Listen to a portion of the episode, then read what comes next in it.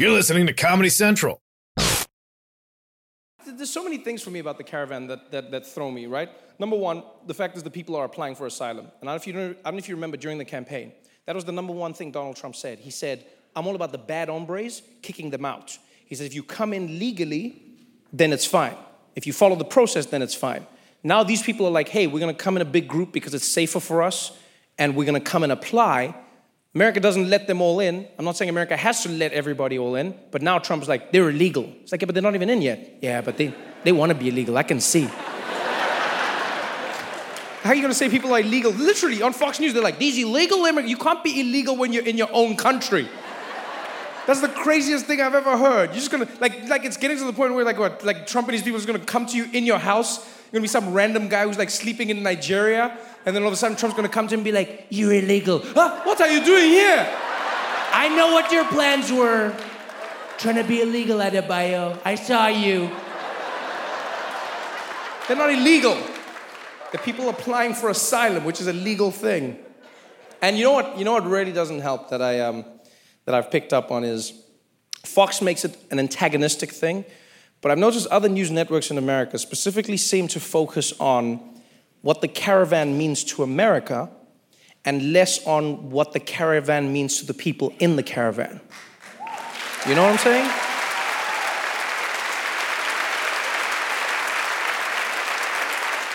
And I, and I can only give you this as, as uh, you know, from my perspective as a South African. So I remember when, when Robert Mugabe was at his worst uh, in Zimbabwe, right?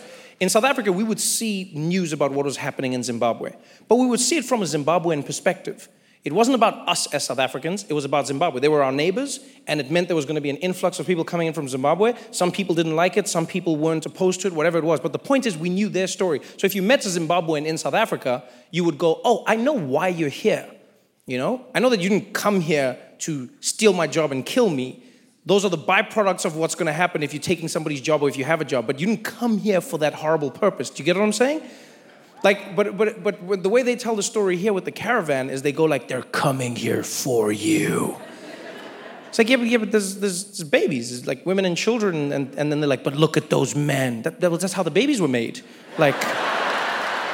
I don't know, I don't know what country you think there's gonna be people where there's no men involved. It's like, but what are those men coming here for? For work, for work. They're trying to escape. Why don't they stay in their country? Because it's crime ridden. If you like, that's what I'm saying is if the news focus more on like, hey, what's happening there? What can you do to fix that? And this is my issue a lot of the time with how you choose to solve a problem. Donald Trump's showing that America has resources, right? He's willing to spend the money and the troops to go to the border to block them. But I'm like, but want to put that same effort into helping in those nations? I'm not saying it's easy. I'm not saying it's easy, but it just gives me an indication of what you want to do. It's like they're coming to take your jobs. Coming to take you. You know what I also find funny about a lot of people in America is like they'll be the first ones to be like, I don't trust these Mexicans, don't trust these brown people. And then they'll be like, but who's looking after your kids? These brown people. So, so you trust them with your kids? Yeah, they can look after my kids when I'm not around, but I don't trust them any other way. Like, what do you, what do you think? That like they must like you realize if these people were all coming to kill you, then it would have happened by now. People are like what? They're landscaping gardens. They're they're working in companies. They're raising people's children. They'll trust them with everything except just coming. Like most of them are criminals. But then why aren't you dead? Well, dead because like the other most of them are not.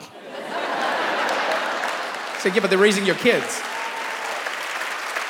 Unless you think that's like some long ass game plan that they have, where like people are coming to America and they're like, first, what we're gonna do is, man, we're gonna raise their kids. And then when their kids are grown up, we're gonna stay in the house and help them with life.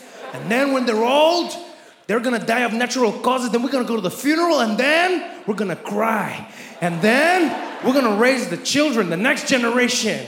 And then what was the plan again, man? I forgot. I feel like we became family with these people, man. Out of here, man.